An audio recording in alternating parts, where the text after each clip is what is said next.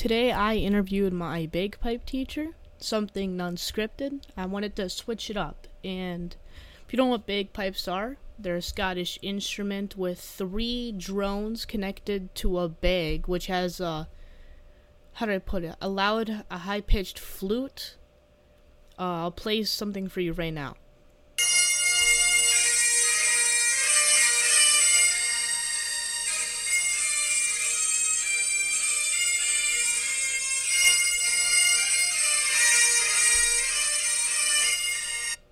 So you get the idea. This was a really fun thing to do, and I'd like you to hear what all happened.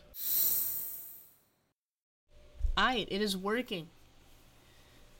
Do you want to do you want to introduce yourself?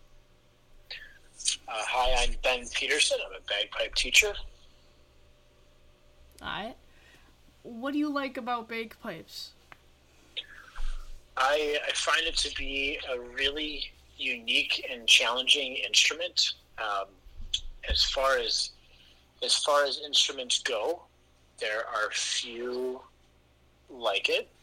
Uh, it obviously fits into a really special category of instrument, but also a really specific category of music, being largely Celtic folk music based. Though in recent years it's been you know broadened outside of that space a little bit too, which is really neat.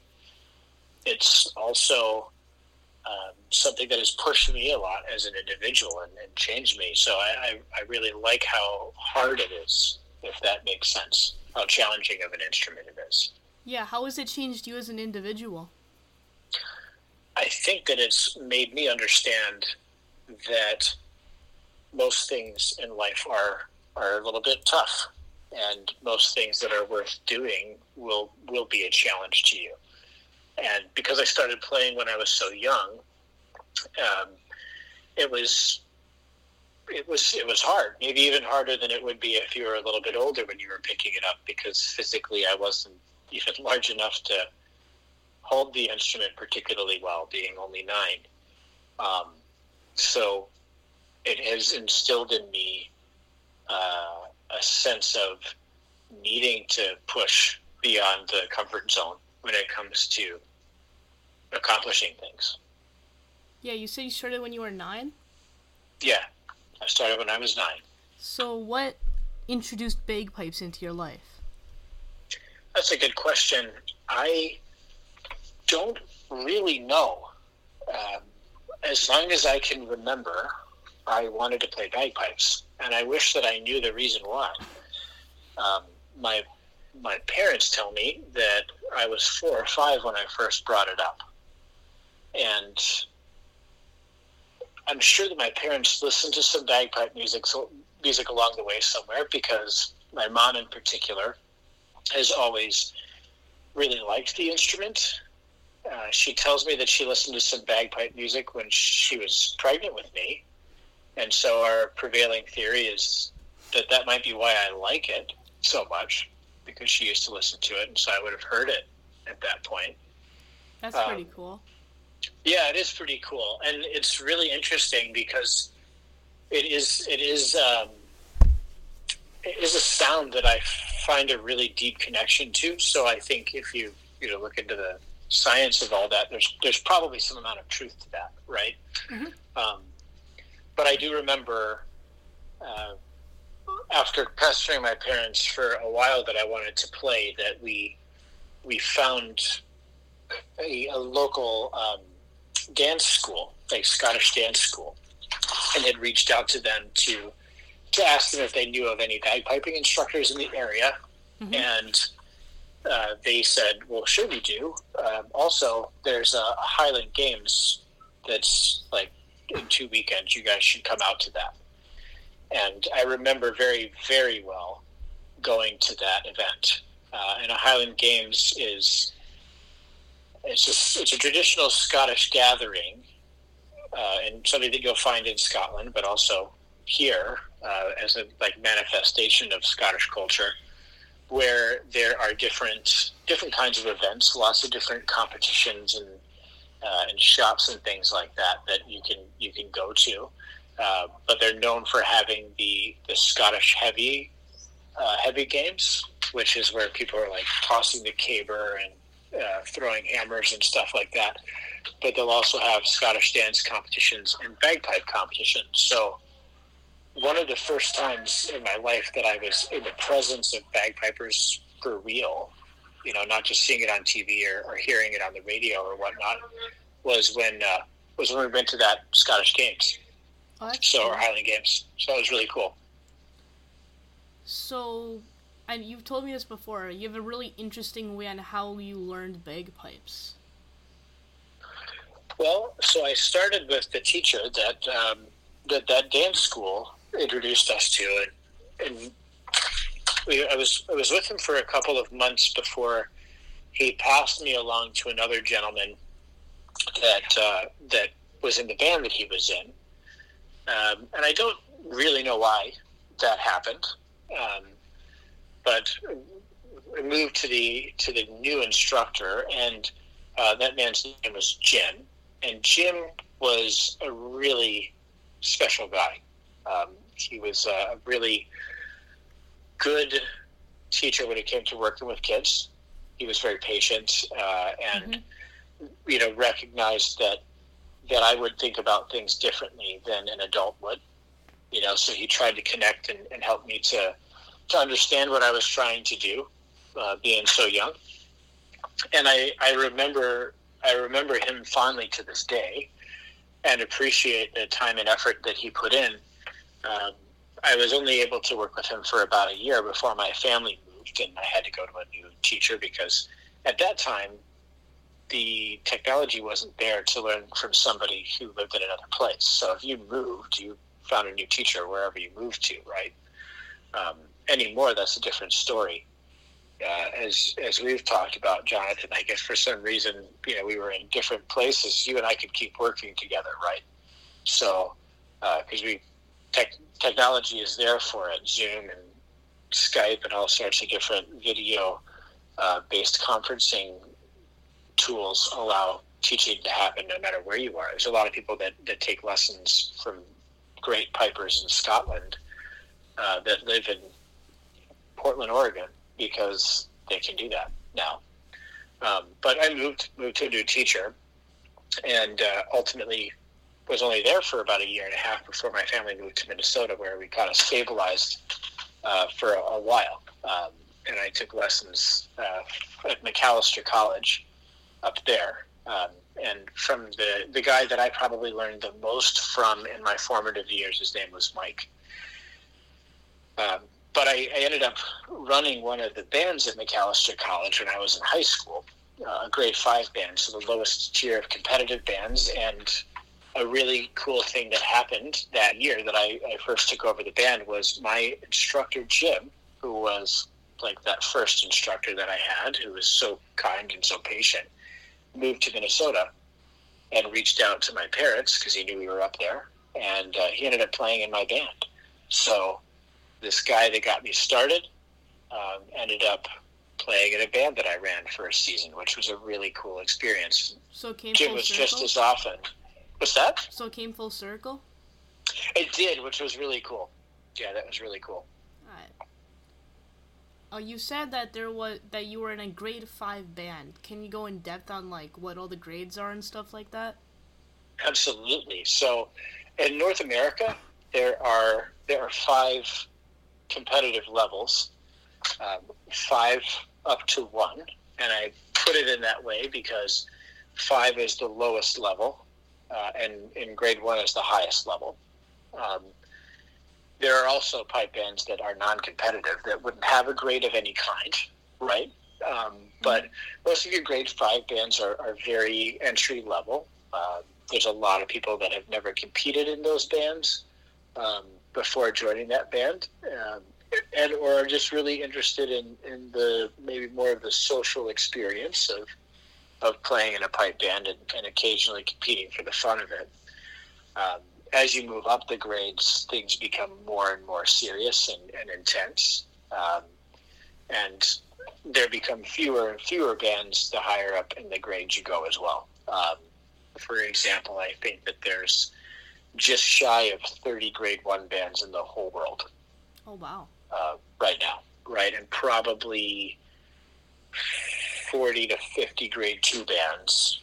And there's probably a fairly sizable jump in the number of bands when you compare uh, grade two to grade three bands, and then a big jump again when you go from grade three to grade four bands. Like there's probably thousands of grade four bands in the world. Certainly uh, near to a thousand, anyways, right? Uh, and there's probably a couple hundred grade three bands. You know, maybe maybe 150 at least, right? Uh, but then it, it drops off pretty pretty aggressively as you move up. Um, the folks that play in grade two and grade one bands, though it's tough to make a living at piping, especially competitive piping. It's essentially impossible these days.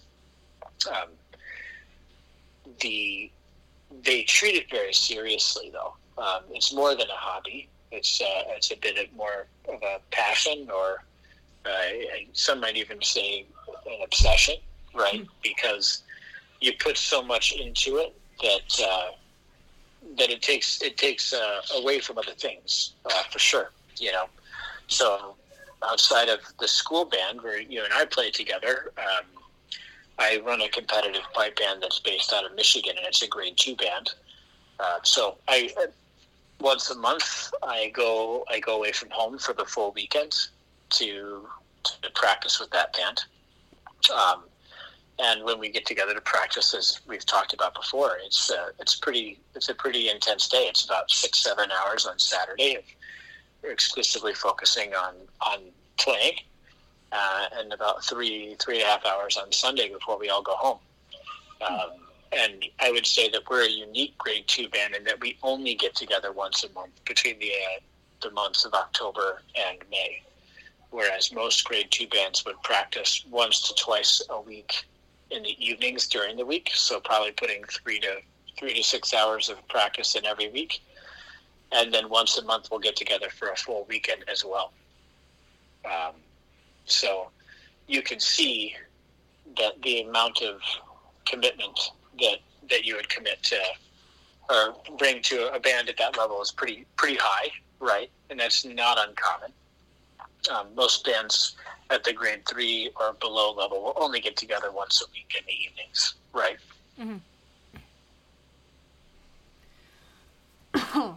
so, what pipe band do you belong to? What's the name? Uh, the name of my pipe band is the Greater Midwest Pipe Band.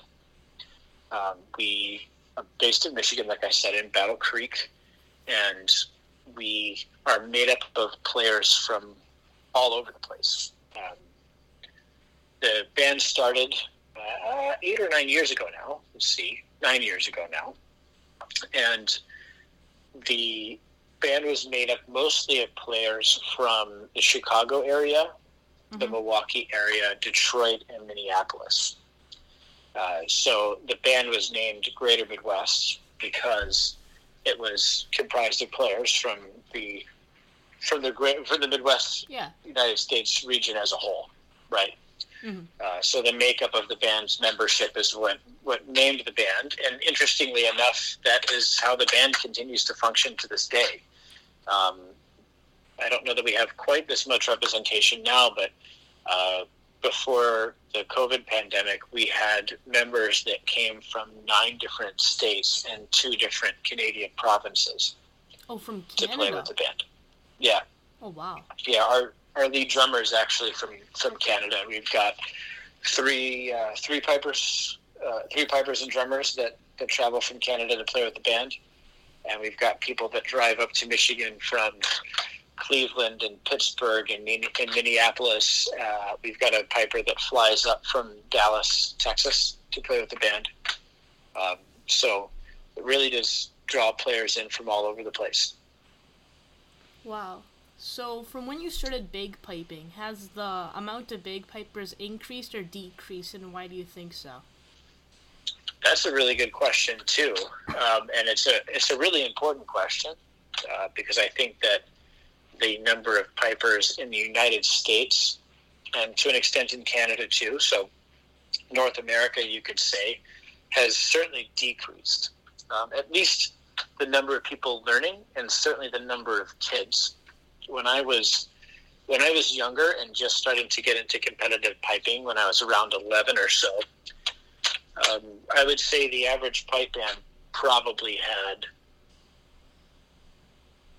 four to four or five young players under the age of 18 Oh wow. playing in the band.